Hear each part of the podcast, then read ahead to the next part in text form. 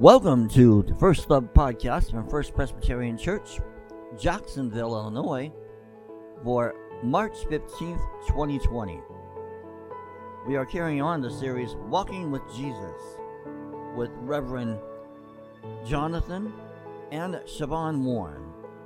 Their sermon title today is The Healer.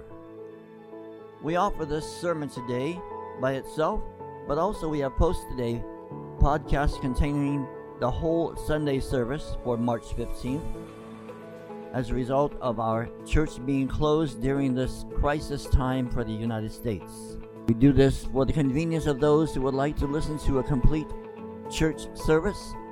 If you rather, just listen to this sermon. Thank you very much for choosing to download our podcast each week. We pray that you will be healthy and God will be with you all this week. Let us prepare our hearts for the scripture reading by praying our prayer for illumination. God of mercy, you promise, promise never, never to break, break your covenant, covenant with us. Amid all the changing words of our generation, speak your eternal word that does not change. Then may we respond to your gracious promises with faithful and obedient lives, through our Lord Jesus Christ. Amen. Our first gospel reading is from the gospel according to Matthew, the eighth chapter. Let us listen to the word of God. When Jesus entered Peter's house, he saw his mother-in-law lying in bed with a fever. He touched her hand, and the fever left her. And she got up and began to serve him. That evening they brought to him many who were possessed with demons, and he cast out the spirits with a word and cured all who were sick. This was to fulfill what had been spoken through the prophet Isaiah. He took our infirmities and bore our diseases. This is the word of the Lord. Thanks, Thanks be to God. Before we get to our next gospel lesson, I want to share a message for not just our children, but especially our parents and our grandparents. When I was a kid, I used to watch Mister Rogers' Neighborhood on television, and Mister Rogers used to tell us what his mother would tell him when something difficult was happening in our world. And this is what he shared in, in some of his broadcasts and in some of his uh, shows. He would ask the children, or say, always look for the helpers. There's always somebody who's trying to help. So ask your children, who are the helpers? Uh, our world is full of doctors and nurses. There's police, firemen, volunteers, neighbors, and friends. Look for the helpers and pray for them. We are those who can be helpers as well. Those folks who are ready to help, to jump in when things go wrong. Those are the mo- those moments we can lift up and pray for those folks. And that's a good message for each one of us. We pray for our helpers. We pray for those who are helping one another through this difficult time. Now let's listen to the second gospel reading. It's from Mark chapter two, verses one through twelve. Let's listen to the word of God. When Jesus returned to Capernaum after some days, it was reported that he was at home. So many gathered around that there was no longer room for them, not even in front of the door, and he was speaking the word to them. Then some people came, bringing to him a paralyzed man carried by four of them, and when they could not bring him to Jesus because of the crowd, they removed the roof above him, and after having dug through it, they let down the mat on which the paralytic lay. When Jesus saw their faith, he said to the paralytic, "Son, your sins are forgiven." Now some of the scribes were sitting there questioning in their hearts, "Why does this fellow speak in this way? It is blasphemy. Who can forgive sins but God alone?" And at once Jesus perceived in his spirit that they were discussing these questions among themselves.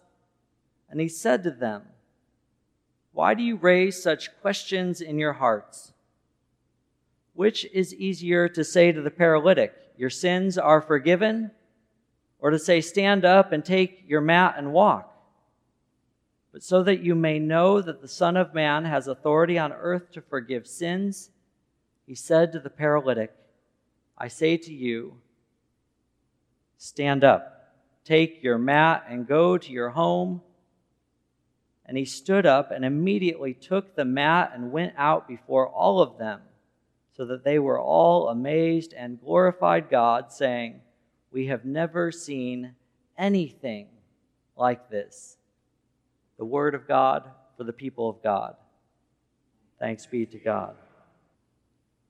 When we traveled in Israel, it brought many Bible stories to life.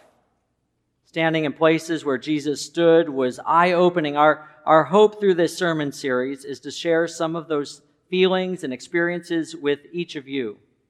Through photos and stories, we want you to see just a little bit of what we saw. Uh, we're going to be sharing some photos so that you can follow them along on Facebook and on this stream. So we hope that you can see those. Now, when most of us think of Jesus, we think Jesus of Nazareth. Nobody's ever said Jesus of Capernaum. But for three years, the adult Jesus lived in the city of Capernaum. It wasn't until each of us was in Israel that we thought, I never knew that Capernaum uh, was Jesus' home. Why didn't our Sunday school teachers teach it to us? Uh, uh, all the pastors and Sunday school teachers, seminary professors even, even when I read Scripture, I missed that little fact that Jesus' home was in Capernaum. But it's right there in our Scripture reading. In fact, many of the gospel stories take place in Capernaum and the towns around it, like Siobhan shared last week. These towns all surrounded the Sea of Galilee, and today we find ourselves in this very town of Peter and Jesus, where Jesus heals many people. In our first photo, we see a statue of Peter in his hometown, where he holds in his hands a shepherd's staff and a key, which symbolizes his pastoral authority and Jesus giving Peter the keys to heaven. Since he started out as a fisherman, there's a fish at his feet. Then in our second photo is the site of Peter's house. Now, the ruins of the actual house are covered by what you see here, an octagonal church built in the fourth or fifth century. You can see that this building has a covering over it. Now, if you zoom out a little, you see that in our next photo is a new church building. This building is suspended over those ruins of Peter's house, this old church. This modern church is above where you see the glass windows, and Peter's house is below where people are looking. Now, finally, in our fourth photo, like what Peter's house would have looked like before it was converted into a church, these city houses were very unlike our American neighborhoods. In this place, houses shared stone walls with one another. It's hard to make out, but you can see that these stone ruins make individual walls. Each house was only big enough for an adult to lie down in, and each of the rectangles in this photo is an individual house.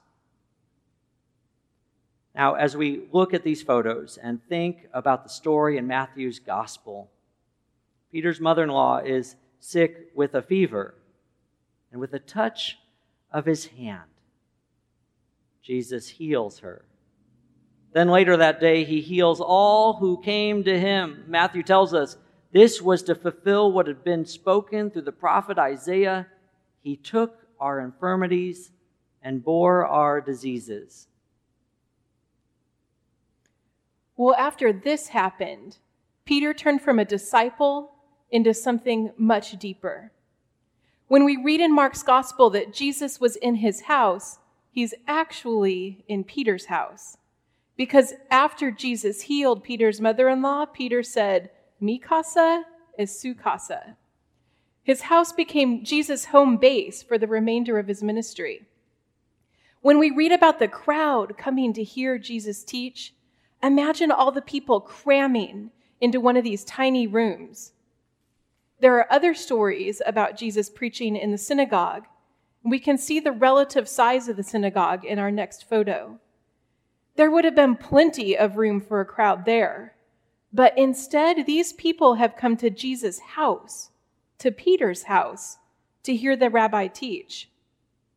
The scribes have come from the synagogue, which was just down the street. Photo six, the next photo, is a view of the cluster of houses as seen from between the pillars of the synagogue, not far away. But the room in Peter's house is so crowded, when the four friends arrive carrying the baptized man on a mat, they can't force their way in. And so they do the unthinkable. They dig a hole through the sod roof and lower their friend in from above. What's fascinating about this story is that Jesus pulls a fast one on everybody. I don't know if you noticed it, but the moment that the man is in front of Jesus, Jesus talks about the faith of his friends. And what does Jesus do? He doesn't heal the man, which is what everyone is hoping and expecting him to do. But instead, he says in verse five, "Son, your sins are forgiven." Because by some miracle to Jesus, forgiveness and healing are the same thing. Well, for the past several weeks, everything in the news has been about the coronavirus. Our world, our nation, our community is struggling with this pandemic. Disney World, sporting events, everything is shutting down. Even our worship this morning is different than we usually hold it. There is a huge amount of anxiety and fear, and almost all of us are being swept up in it. The coronavirus maybe hasn't even touched our town yet, but if you go to Walmart, there isn't any toilet paper there. Social media, even the real media, has only fanned the flame, and we are becoming as paralyzed as the man in our Bible story. This pandemic is causing paralyzing anxiety and literally paralyzing us in our homes as we're being asked not to go out. Now, Jesus knows that the worst part of paralysis isn't just the physical, but paralysis also affects our emotional and spiritual well-being. We need healing that's bigger than just something physical. So Jesus is forgiving this paralytic, who, which is something only God can do. He first takes care of his emotional and his spiritual well-being, which is something we also really and truly need now, isn't it? In the story, the paralytic is carried by others, four friends who love him so much that when they hear that Jesus is home, they don't just pray and hope and wish for healing to come. These friends carry him to Jesus, and when they can't find a way into the house because it's so crowded, they make a way. They literally go up to the roof and tear a hole in the ceiling. Now, I love this because it gives us a beautiful example of how we can be community. Our church, it's a family. It's been here for nearly two hundred years, and we've made it through impossible things before. We've dealt with anxiety and loss and sickness. We've made it through the Civil War and slavery and through world wars. And we've done all this by carrying one another. How do we carry those in our community who are paralyzed? First, think of your neighbors, your friends who are burdened the most. How can we carry others through this pandemic? Now, I know preachers like to ask hypothetical questions, but this time, I'm really asking you, who can you help carry this week? When you're buying groceries online and picking it up in your car, first call a friend or a neighbor who can't buy the minimums and add their groceries to your list. As they're restricting visits in nursing homes, people who live there are increasingly isolated. I want you to name two or three people who you can call on the phone this week to offer conversation or prayer.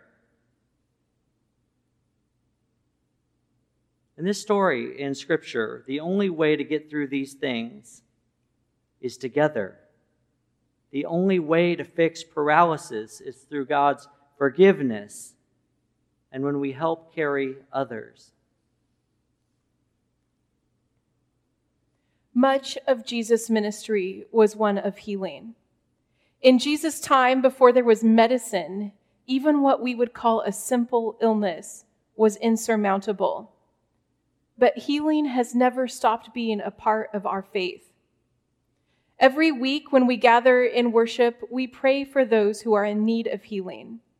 We print the names of those people in our bulletins, and we hope that you take that list home every week and keep those people in your prayers.